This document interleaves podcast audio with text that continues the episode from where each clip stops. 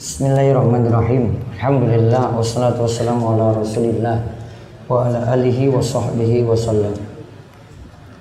Puji syukur kita panjatkan kepada Allah salawat dan salam Semoga tercurah pada junjungan kita Nabi Agung Nabi Muhammad sallallahu alaihi wasallam.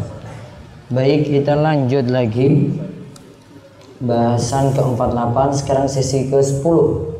Betul ya? Hadis-hadis doib dan maudhu hadis-hadis doib dan maudhu monggo dibaca Hadis-hadis doif dan maudhu. nah catatan kakinya dulu di bawah nomor 28 Derajat hadis terbagi menjadi sahih, hasan, doif dan maudhu. Hadis Hadis-hadis yang derajatnya doif dan maudhu tidak boleh dijadikan hujah. Hadis doif bisa digunakan untuk berhujah, tetapi dengan persyaratan-persyaratan tertentu yang ketat. Adapun hadis maudhu sama sekali tidak boleh dijadikan hujah. Hadis doif terkadang juga disebut hadis lemah, sedang hadis maudhu disebut juga hadis palsu. berarti mana yang lebih parah hadis doif apa maudhu Maudhu. maudhu hadis doif nanti masih bisa dipakai dengan persyaratan yang ketat. Kalau hadis maudhu tidak bisa. Tidak bisa dijadikan hujah sama sekali. Doif itu kalau dilihat dari kan hadis sahih punya lima syarat. Hadis sahih itu punya lima syarat.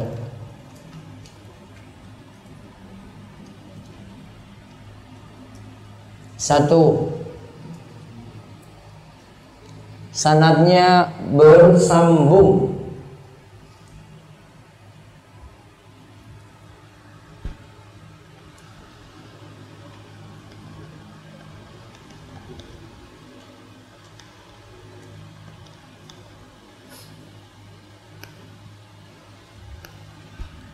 Dua. Diriwayatkan oleh para perawi yang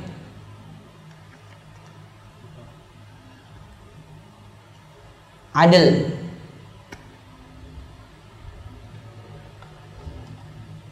Adil itu jujur, soleh. Adil ya, bukan adil. Adil.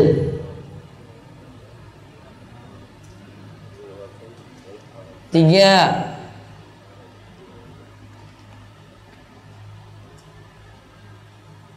Diriwayatkan oleh perawi yang Memiliki Hafalan yang kuat. Hafalan yang kuat.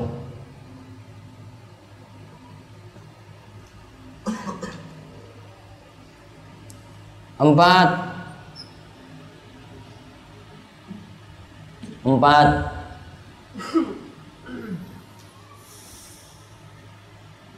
Hadis tersebut Tidak ada Syads. Syads. Atau menyelisih hadis yang lebih kuat. Terus Empat Lima. Hadis tersebut tidak ada illah. Hadis tersebut tidak ada illah atau cacat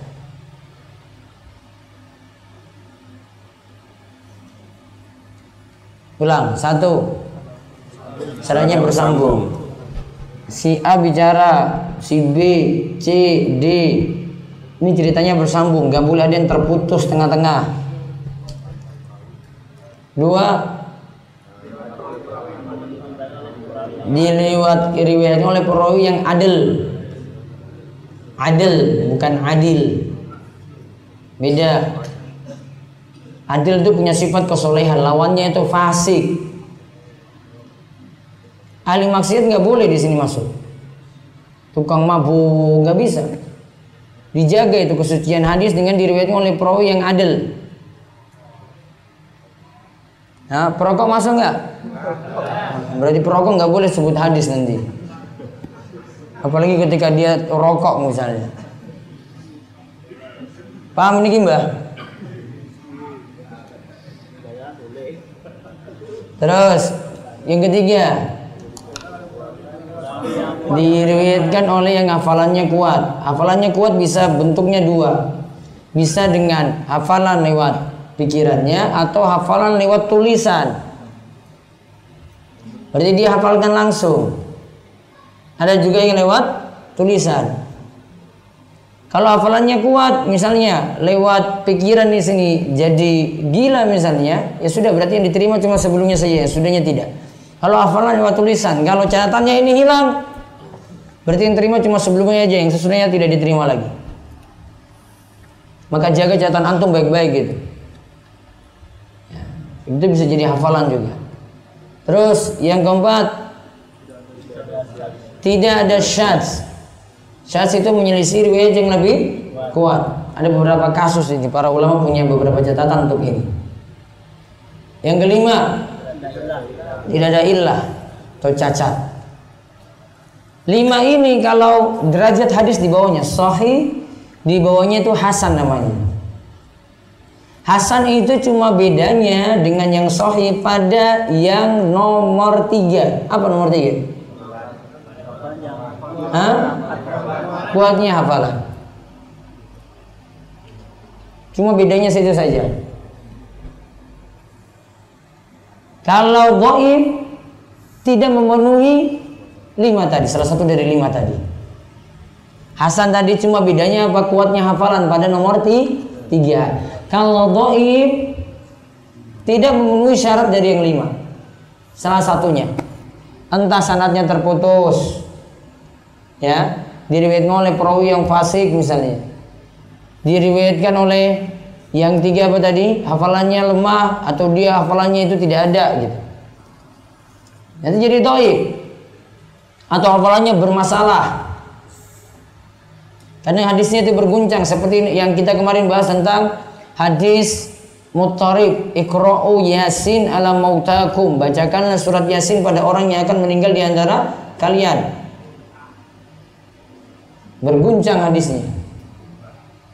Terus ada lagi yang keempat sats. Berarti kalau ada sats di situ, hadisnya jadi doib, menjadi riwayat yang lebih kuat. Kemudian yang kelima ada ilah, cacat. Ada syarat ini dari yang lima ini terpenuhi, maka hadisnya itu jadi doib.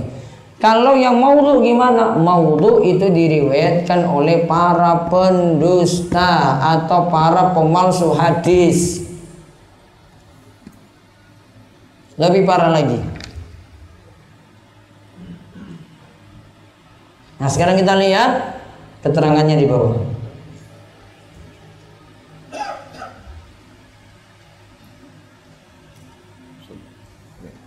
Hadis-hadis yang dinisbatkan berasal dari Rasulullah SAW derajatnya bisa sahih, hasan, doif, dan maudu. Nah, empat ya. Sahih, hasan, doif atau hadis lemah, maudu atau hadis palsu. Terus Imam Muslim dalam mukadimah kitabnya yaitu kitab Sahih Muslim memperingatkan kepada kita akan bahaya hadis doif dengan membuat bab tersendiri yang berjudul bab an-nahi an al-hadis bikulli masami'a. Larangan menyampaikan setiap perkataan yang didengarnya. Dia berdalil dengan hadis cukuplah seorang dikatakan berdusta jika dia menyampaikan setiap perkataan yang didengarnya. Hadis ini diriwayatkan oleh Muslim. Ya, kafa bil mar'i kadiban ayyuhaddisa bikulli sami'a. Cukuplah seorang dikatakan berdusta jika dia menyampaikan setiap perkataan yang didengarnya tanpa seleksi. Enggak seleksi ini perawinya gimana, sananya bersambung atau tidak, kuatnya hafalannya atau tidak. Ya, dia tidak periksa dulu. Di sini suruh periksa sehingga tidak boleh sembarangan meriwayatkan hadis. Cerita hadis nggak boleh disebarkan juga sampai tahu kejelasannya. Imam Nawawi lagi berikutnya. Imam Nawawi dalam kitabnya Syarah Sahih Muslim membuat bab tersendiri dengan judul Bab An-Nahi an Riwayah an Ad-Du'afa. Larangan meriwayatkan hadis dari orang-orang yang doif. Dia berdalil dengan hadis Kelak di akhir zaman akan ada sekelompok orang dari umatku yang menceritakan hadis-hadis yang belum pernah didengar oleh kalian maupun oleh bapak-bapak kalian. maka waspadalah terhadap mereka itu. Hadis ini diriwayatkan oleh Muslim. Ibnu. Hibban Lihat, saya kuno fi akhir zaman. Sekarang akhir zaman gak ini? Iya. Ada nasun min umati, ada segolongan dari umatku yuhadisunakum. Mereka mengatakan kepada kalian, bima lam tasmau antum wala abaukum yang kamu belum pernah mendengarnya walaupun begitu juga nenek moyangmu.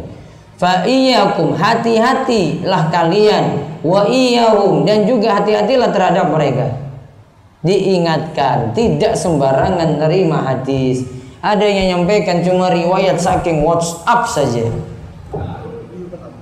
Ya. Kemarin di akhir sofar itu ada amalan Rabu apa? Nah itu riwayat WhatsApp. Hadis riwayat siapa? WhatsApp.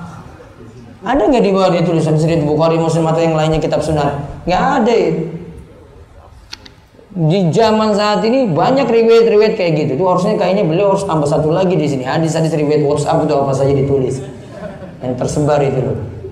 Biasa muncul di awal bulan juga. Siapa yang ngamalkan ini tolong disebarkan kepada 10 orang lainnya. Ya kan? Ada amalan ini, amalan ini, amalan ini juga. Hadis riwayat siapa itu? WhatsApp. Akhir zaman itu. Terus Ibnu Hibban Ibnu Hibban di dalam kitab Sahihnya membuat pasal dengan judul Fasrul Ziki Ijabi Duhul an Arliman Nasaba Sayan ila Mustafa sallallahu alaihi wasallam wa huwa ghairu alim bi sahiha bi sahihati. Wajib siap masuk neraka bagi orang menisbatkan suatu perkataan kepada Al Mustafa. Semoga salawat dan salam terlimpah kepada beliau di mana dia sendiri tidak tahu kesohian perkataan tersebut. Dia berdalil dengan sabda Nabi Shallallahu alaihi wasallam, barang siapa menisbatkan perkataan kepadaku padahal aku tidak mengatakannya, maka hendaknya dia siap menempati neraka. Hadis ini Hasan diriwayatkan oleh Ahmad. Rasulullah Shallallahu alaihi wasallam memperingatkan kita akan bahaya hadis-hadis maudhu dengan sabdanya. Barang siapa dengan sengaja berdusta atas namaku, maka hendaknya dia siap menempati neraka. Hadis Nah, ini iya. muttafaqun alaih. Man kadzaba alayya muta'ammidan falyatabawwa maq'adahu minan nar. Siapa yang berdusta atas namaku berarti hadis maudhu kalau menurut Syekh Muhammad bin Jamil Zainu adalah hadis yang diriwayatkan oleh perawi yang pendusta, pembohong. Perawinya pendusta, pembohong. Dalilnya tadi untuk mengancam orang yang meriwayatkan hadis maudhu. Dan ini tadi riwayat dari Ibnu Hibban itu. Tadi dia sebutkan dalam bab atau pasal faslu dzikri ijabi. Wajib atau pantas siapa masuk neraka? Untuk orang-orang yang menisbatkan suatu perkataan kepada Nabi SAW padahal beli, padahal dia sendiri tidak tahu kesohihan hadis tersebut. Maka dituntut untuk tahu kesohihan hati sebelum menceritakan pada yang lainnya kalau tidak tahu bertanya. Maka buku yang ilmiah kalau antum baca buku yang sertakan dengan periwa, dengan penilaian hadis. Riwayatnya siapa penilaiannya bagaimana? Ya riwayatnya siapa penilaiannya bagaimana? Terus di bawahnya lagi Akan tetapi sungguh sayang kita masih sering mendengar dari para syekh hadis-hadis doif dan maudu untuk menguatkan mazhab dan pendapat mereka. Di antara seperti hadis, perbedaan pendapat di kalangan umatku adalah rahmat. nah sering gak dengar hadis ini? Nah diberi catatan besar situ doif dan maudhu di antara contohnya itu ini. Hadis ini hadis doif. Ikhtilafu ummati rahmat. Perbedaan umatku rahmat Makanya akhirnya jadi united. Islam bersatu.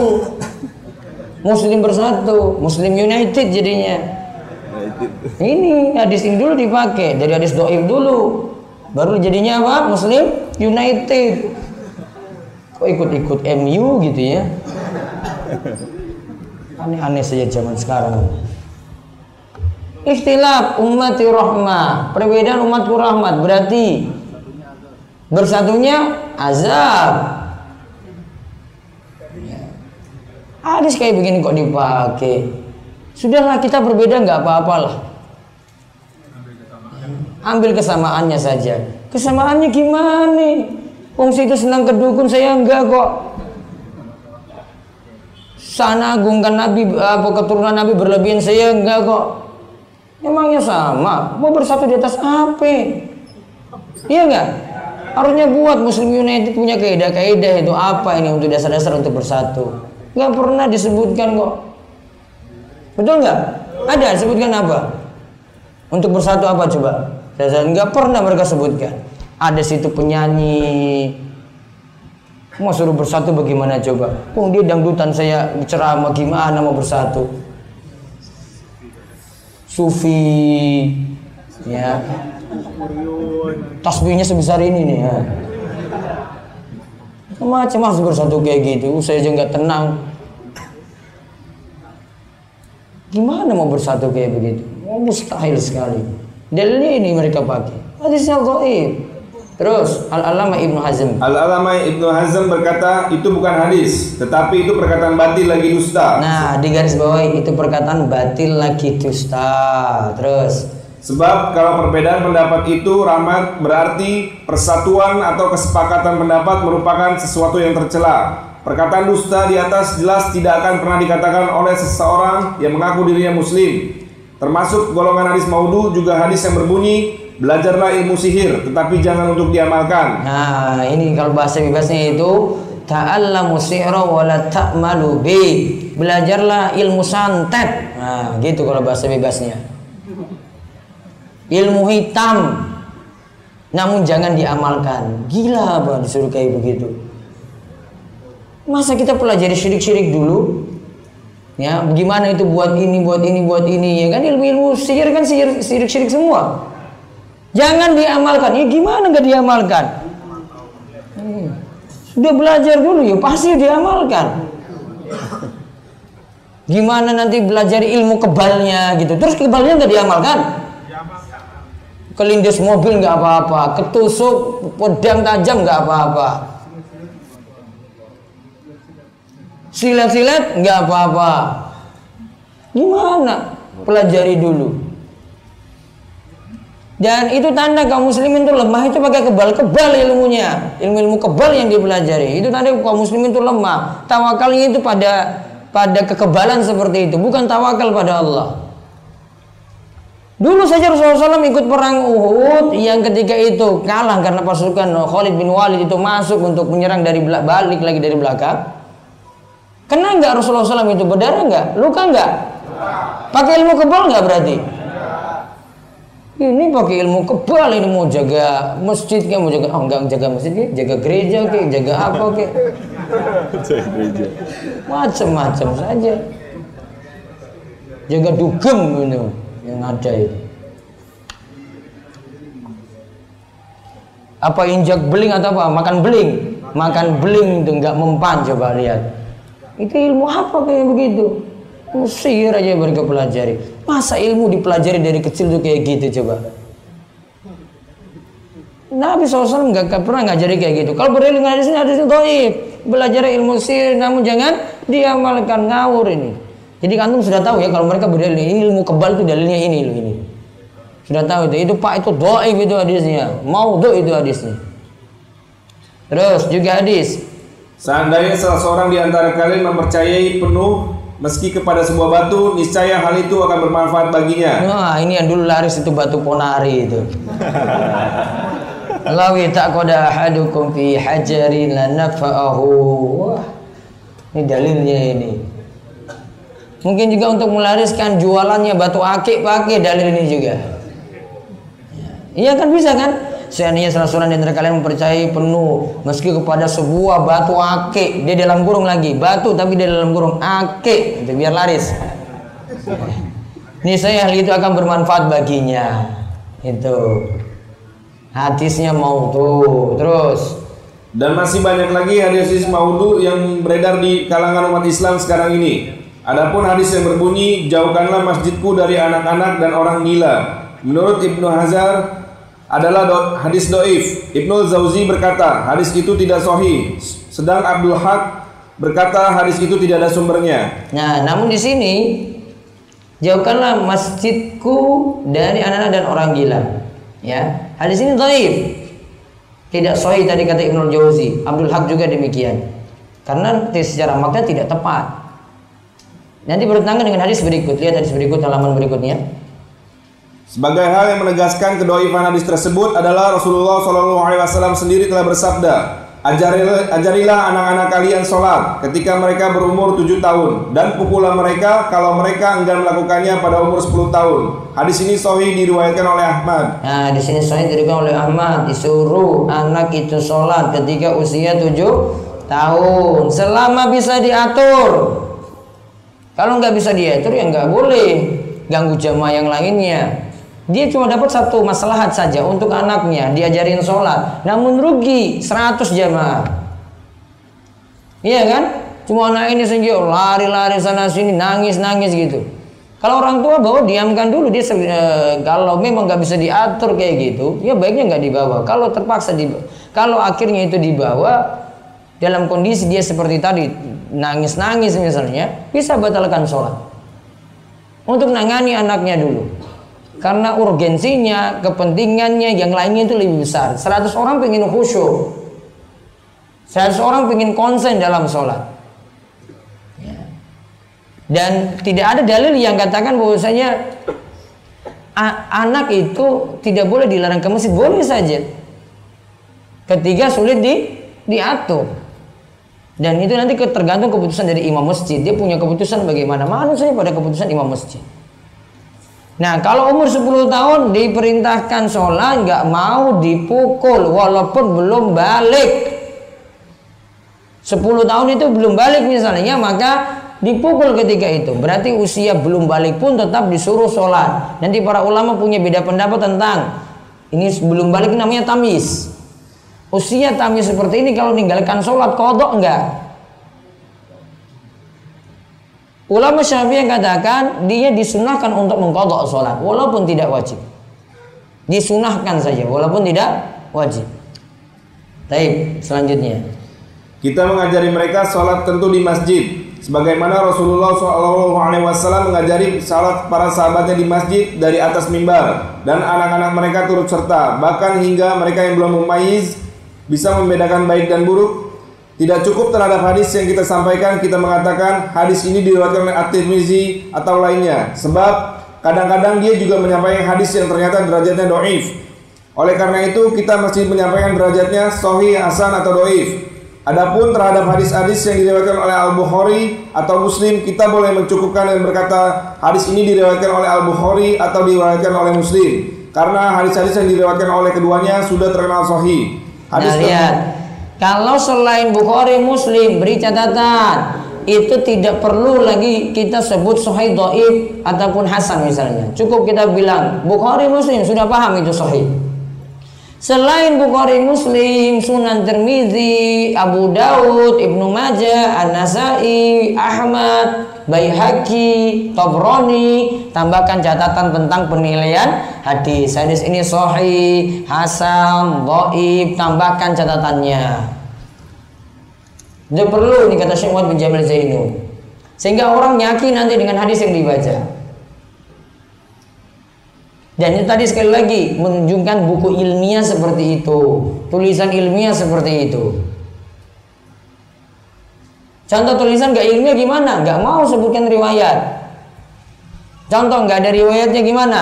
Coba nanti lihat di buku panduan sholat, tuntunan sholat tentang niat sholat coba. Usolli fardul maghribi salah rakaatin mustaqbilal kiblati imaman adaan lillahi ta'ala ada sih hadis riwayat siapa? Gak ada kan? Nah, gak ilmiah berarti. Nawaitul wudu ali rafil si asghar dan seterusnya. Islali aku, sahur apal. Nawaitul dulu di sekolah. Iya. Dulu itu mau sholat taraweh kan setahun sekali masalahnya. Gak hafal niat. Uh, cari itu niat sholat tarawih aduh ini niatnya ini apa ini lupa. Usul sunat terawih lupa.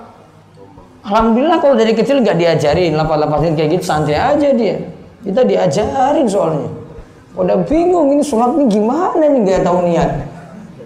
Karena dianggap niat itu mesti dilapaskan. Ada nggak riwayatnya? Hadis riwayat siapa? Oh nggak ada, kurang ilmiah berarti. Hah? Hadis riwayat bukunya. Itu kan di buku saya baca. Itu ilmiahnya tadi. Riwayat Tirmizi, Hasan Sahih Dhaif. Itu. Antum dengar ada guru, ada ustaz sampaikan kayak gitu sebutkan nanti tanya aja, Pak ini Hasan saya apa doif ya? Biar saya yakin itu. Ada penilaiannya. Para ulama punya kayak begitu. Ada Syalbani, itu punya penilaian terhadap kitab sunan, semuanya ada. Beliau punya silsilah al-hadis as-sahihah, silsilah al-hadis ad-dhaifah. Golongan hadis sahih, golongan hadis dhaif ada. Terus di bawahnya lagi. Hadis doif tidak boleh dinisbatkan berasal dari Rasulullah Shallallahu Alaihi Wasallam karena adanya cacat pada jalur periwatannya atau pada isi redaksinya. Kalau kita pergi ke pasar lalu melihat daging yang gemuk, segar dan daging yang kurus lagi layu, tentu kita akan memilih daging yang gemuk segar dan meninggalkan daging yang kurus lagi layu. Islam juga memerintahkan agar dalam berkurban kita memilih binatang sembelihan yang gemuk, bukan yang kurus. Sehingga bagaimana mungkin kita diperbolehkan mengambil hadis doif untuk berdalil dalam urusan agama kita. Sementara ada hadis-hadis yang sohi. Para ulama hadis membuat ketentuan bahwa hadis doif tidak boleh disampaikan dengan lafal kola Rasulullah Rasul alaihissalam bersabda karena lafal seperti itu adalah untuk hadis sohi. Hadis doif disampaikan dengan dengan lafal ruwiya riwayatkan yaitu tidak ditegaskan dengan siapanya. Hal itu untuk membedakan hadis doif dengan hadis yang sohi. Nah lihat kalau hadis sohi biasanya kita pakai kola Rasulullah Shallallahu Alaihi Wasallam karena Rasulullah SAW berkata langsung. Namun kalau dhaif kita pakai ruwiya diriwayatkan oleh siapa nggak tahu. Diriwayatkan. Ya ruwiya itu dengan lafaz yang disebut lafaz tamrid.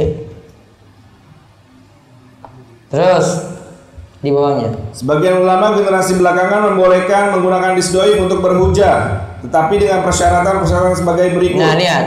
Ulama generasi belakangan berarti ada ulama yang tidak setuju. Doib semua pokoknya nggak boleh dipakai. Namun sebagian masih membolehkan dengan syaratnya berapa? Empat. Satu. Satu, hadis doif hanya digunakan dalam urusan fadail amal atau menjelaskan keutamaan-keutamaan suatu amalan. Berarti cuma dalam fadilah amal saja. Namun kalau jenengan bahas kita fadilah amal, itu bukan hanya doib, maudhu itu ada. Enggak bukan pembahasan ini. Wah ini dibilang kayak gini, boleh kok baca. Iya cek lagi, itu bukan hanya doib, ada yang maudhu, cerita-cerita khurafat di situ.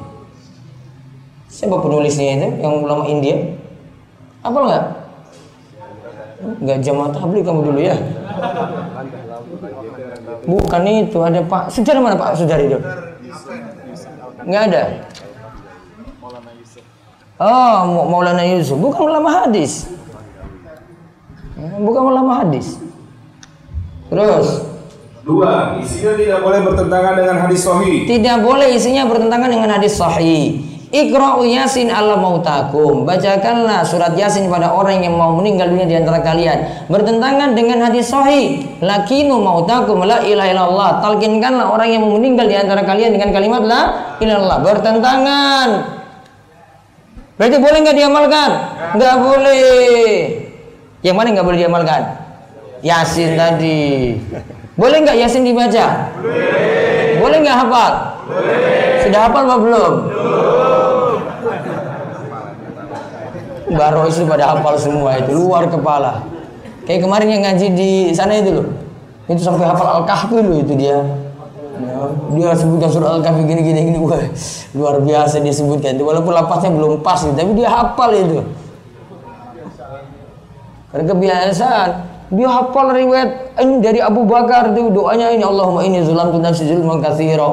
Simbah ini bilang Abu Bakar juga nih hafal itu perawinya coba lihat. Ini hafal perawinya siapa? Masya Allah, wong desa coba lihat. Ini sudah di kota banyak ilmu, nggak hafal-hafal juga. Terus yang ketiga, Tiga, tidak keterlaluan doifnya. tidak keterlaluan doifnya. Doifnya nggak doif banget. Ya, doibnya nggak doib banget, nggak doib jidan gitu enggak. Oh bahasanya doib banget itu. Doib keterlaluan enggak. Doibnya biasa, hafalan lemah gitu aja. Terus yang keempat, Empat, ketika mengamalkan hadis itu tidak meyakini sepenuhnya bahwa hadis tersebut berasal dari Rasulullah SAW. Tetapi sungguh disayangkan dewasa ini orang-orang tidak lagi mematuhi persyaratan-persyaratan tersebut dalam menggunakan hadis-hadis doif kecuali sebagian kecil saja. Nah, kecuali sebagian kecil saja. Empat ini jadi syarat. Ya, satu apa tadi? Hadis dhaifnya cuma dalam fadilah amal. Namun dengan catatan dia memang untuk memotivasi beramal, tapi punya hadis sahih di atasnya yang menunjukkan amalan itu ada. Masih cabang dari hadis sahih. Jadi hadis sahihnya ada di atas, ini cuma motivasi amal saja. Misalnya pada malam Jumat dianjurkan baca apa? Surat Al-Ghafir. Misalnya nih, ada hadis doib juga motivasi. Cuma nambah motivasi saja. Namun ada hadis soi yang sudah membenarkan amalan baca surat Al-Kahfi. Kamu ada hadis doib saja yang cuma menyemangati, tambah semangat aja. Supporternya ada gitu. Nah, untuk amalan itu. Bukan berdalil dengan hadis doib tadi, namun dia di bawah dari hadis sahih. Yang kedua, isinya tidak boleh bertentangan dengan hadis sahih. Kayak tadi kan, bacakan Yasin pada orang yang mau mati di antara kalian. Itu bertentangan dengan hadis apa? Talkinkanlah la ilaha illallah pada orang yang akan meninggal dunia. Yang ketiga, tidak keterlaluan, goibnya, mauduk berarti nggak masuk, terus itu. Mauduk berarti nggak boleh ada di situ. Kayak mau lihat itu Riyadus Solihin Imam Nawawi. Ya, Riyadus Solihin Imam Nawawi itu cuma hadis doifnya itu sedikit sekali dan itu masih di bawah hadis-hadis sahih yang lain. Sedikit dibandingkan dengan kitab beliau yang lain yang beliau perhatikan hadisnya, derajatnya itu, oh itu Riyadus Solihin itu. Riyadus Solihin itu luar biasa. Ya, pembahasannya itu luar biasa, lengkap kalau tentang masalah adab, tazkiyatun nafas, masalah larangan-larangan itu lengkap di situ. Terus yang keempat itu ketika mengamalkannya tidak meyakini sepenuhnya bahwa hadis tersebut berasal dari Rasul Shallallahu Alaihi Wasallam. Harus diyakini ini dhaif. Harus gitu. Maka ketika mau menyampaikan tambahkan keterangan hadis ini dhaif. Jadi jangan dibiarkan gitu saja. Ya, ini kesimpulannya. Berarti kalau tahu syarat-syarat tadi, boleh nggak bacakan kita fadilah amal di masjid-masjid? Boleh atau tidak? Baca buku fadilah amal, bacakan. Alangkah baiknya tidak, iya. Nanti sampaikan itu ya. Iya. Takmir masjid bisa punya wewenang di situ. Itu nggak boleh dibaca. Ganti dengan kitab apa? Nah, Riyadus Solihin. Belum punya bagaimana kalau gitu? Beli. Iyalah. Ada lagi kitab syarahnya penjelasannya. Beli itu ada sekitar tiga jilid itu kalau sudah diterjemahin Bahjatul Nazirin. Itu taruh di masjid-masjid untuk dibacakan. Lebih sahih itu daripada Fadilah Amal Maulana Yusuf itu.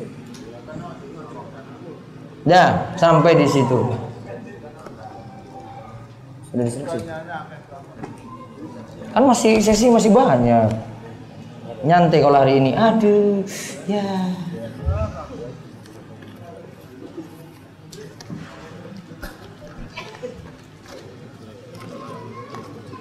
Apakah mencatat dengan HP atau gadget saat majelis itu dibolehkan? Ya boleh-boleh saja.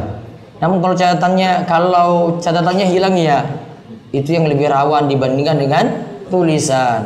Karena mencatat dengan HP bisa mencatat hampir semua ucapan ustadz lebih mudah menjaga catatan, lebih mudah untuk digunakan mengapa di mana-mana. Ya se se sebaiknya dijaga memang catatan tersebut. Jadi kalau sekarang sudah ada alat-alat penyimpanan yang jaga dengan baik, mudah-mudahan tersimpan aja.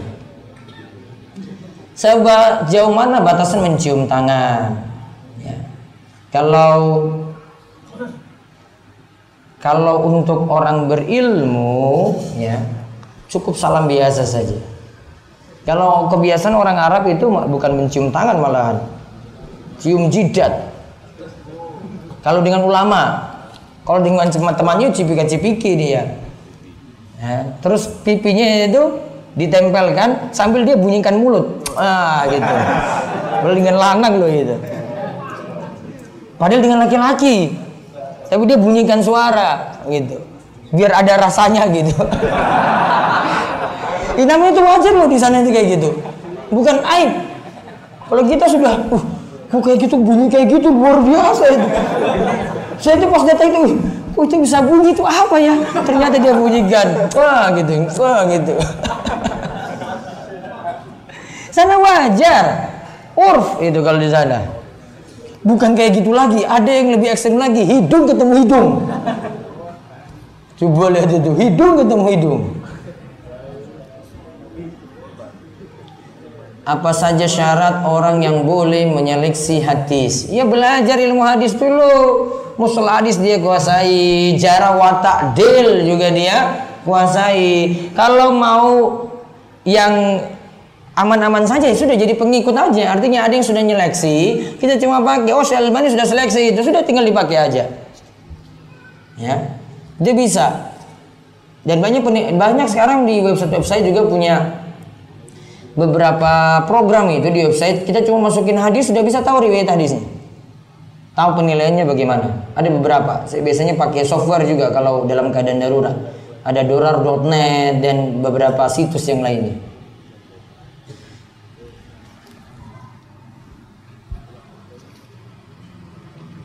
tadi mencatat dengan HP oh ini sudah semuanya. Apakah benar menjawab salawat Rasulullah SAW dengan Allahumma sallu wasallim alaih? Kan biasanya alainya yang keras kan. Sallu alaih gitu. Bisa seperti itu bisa juga sallallahu alaihi wasallam gitu. Ya terserah lah. Nanti saya buat-buat masalah lagi bilang nggak boleh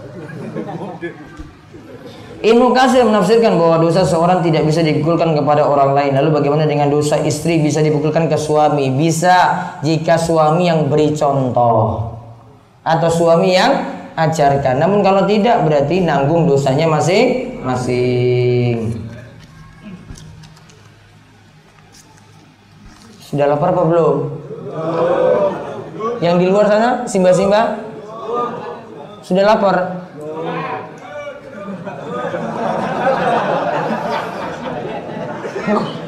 Belum tapi sudah makan snack gitu. Bagaimana sikap kita terhadap alul bid'ah? Penyeru kebid'ahan. Tokoh-tokoh penyeru bid'ah pada zaman sekarang. Bolehkah kita menghajar seperti apa yang dilakukan oleh para salafus soleh terdahulu kepada alul bid'ah? Kamu mau ngajar dia juga dia nggak peduli coba. Kamu tuh benangnya apa? Beda dengan posisi Imam Ahmad. Imam Hajat Imam Ahmad mau diamkan dia pengaruh. Ente gimana? Gak ada pengaruh apa-apa. Lihat masalahnya saja. Yang penting tahu nanti itu sesatnya di situ sudah jauhi aja.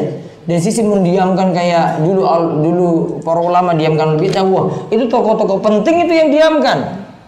Kamu diamkan imam masjid, imam masjid juga cuek padamu ah dia itu kayaknya alu bid'ah itu tulah lah dia saya diamkan dia aja. Dia nggak pernah tegur kamu juga kok ngapain? Ini kalau nggak ada pengaruh ya enggak punya pengaruh cuma orang yang punya pengaruh atau kita beri itu kalau punya pengaruh baru. Menyambut ustadz seperti ditandu dengan tandu menyerupai tandu Jenderal Sudirman dan diarak apakah termasuk berlebihan? Berlebihan sekali biasa-biasa aja gitu loh kayak apa aja supporter bola aja dilempar-lempar lagi gitu ah, kamu nggak hormati itu malah durhaka kamu lagi walat nanti jadinya Bagaimana hukumnya meyakini bahwa ada sebagian orang atau orang-orang tertentu yang bisa mengetahui perkara gaib? Itu syirik dalam rububiyah. Apakah ia tetap dikatakan musyrik walaupun ia tidak pernah mendatangi langsung orang yang mengetahui perkara gaib tersebut? Kalau percaya berarti percaya pada syirik dalam rububiyah. Ustadz mengapa hadis riwayat Bukhari Muslim tidak perlu disebutkan derajatnya? Sudah sohi banget. Karena penyelesaiannya lebih ketat. Imam Bukhari itu hafal 100 ribu hadis sahih. Yang doif dia hafal 200 ribu. Yang sahih berapa? 100 ribu. Yang doif 200 ribu. Doif saja dia tahu. Berarti dia sudah seleksi ketat itu. Dia masukkan juga derajat yang sahih gini, yang mana yang dimasukkan lebih ketat lagi. Imam Muslim juga demikian. Kalau yang lain tidak terlalu perhatikan seperti itu, sehingga kalau mereka berdua bergabung, Bukhari Muslim, maka para ulama sebut dengan mutafakun alaih, disepakati olehnya. Berarti kalau Bukhari Muslim, sahih banget.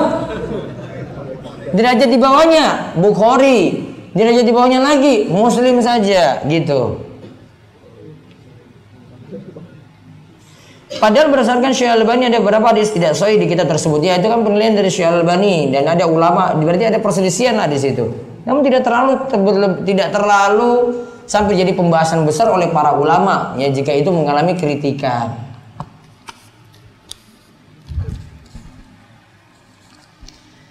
Ada kebiasaan ketika salah satu keluarga kita seperti orang tuanya meninggal sampai menunggu untuk dikuburkan. Biasanya anak-anaknya bergantian membacakan Al-Quran. Apakah ini juga termasuk bid'ah?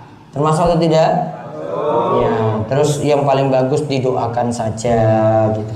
Coba nanti baca di buku saya 52 mengatasi problem hidup di bagian akhir itu saya sebutkan amalan-amalan untuk orang tua yang telah meninggal dunia. Itu bisa diamalkan untuk yang keluarganya meninggal.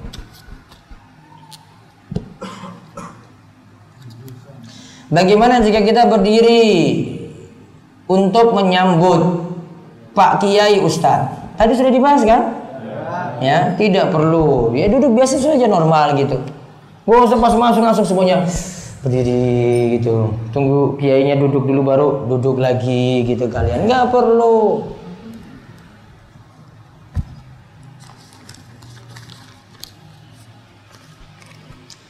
Ustadz, apakah kita menyembunyikan ilmu ketika kita ditanya suatu masalah agama namun kita tidak mau menjawabnya atau menjawab tidak tahu padahal kita mengetahuinya? Kadang maksudnya menunda, bukan tidak mau menjawab. Maka bahasanya diplomatis saja. Saya belum mau jawab dulu. Gitu. Ya itu bukan menyembunyikan ilmu, menyembunyikan ilmu itu artinya dia takut sampaikan kebenaran ya, karena nanti buat orang itu menjauh misalnya. Nah ini nanti jadi masalah. Satu lagi ini terakhir dulu ya. Bagaimana jika membungkukkan badan ketika berjalan di depan orang yang lebih tua atau lebih dihormati? Selama bentuknya tidak sampai ruku atau sujud maka tidak masalah. Allah a'lam. Baik, kita cukupkan untuk sesi berikutnya nanti jam 9. Ya, sesi berikutnya jam 9 ya yang belum mandi mandi dulu habis ini sarapan ya nanti nunggu sampai jam 9 insya Allah mudah-mudahan sudah sebelum zuhur sudah rampung biar habis zuhur belajar. Ujiannya dari awal sampai akhir aja ya? Ngapain? Saya pas suruh datang di Darusolihin ya udah pasrah aja tawakal pada Allah. Ya itu saja. Kita cukupkan. Kita tutup dengan doa kafaratul majelis. Subhanakallahumma bihamdika asyhadu an la ilaha illa anta astaghfiruka wa atubu ilaik. Assalamualaikum warahmatullahi wabarakatuh. Nanti tunggu ada persiapan, maka nanti e, panitia siapkan dulu. Kalau sudah siap silakan untuk dinikmati. Yang akhwat juga nanti sabar untuk menunggu.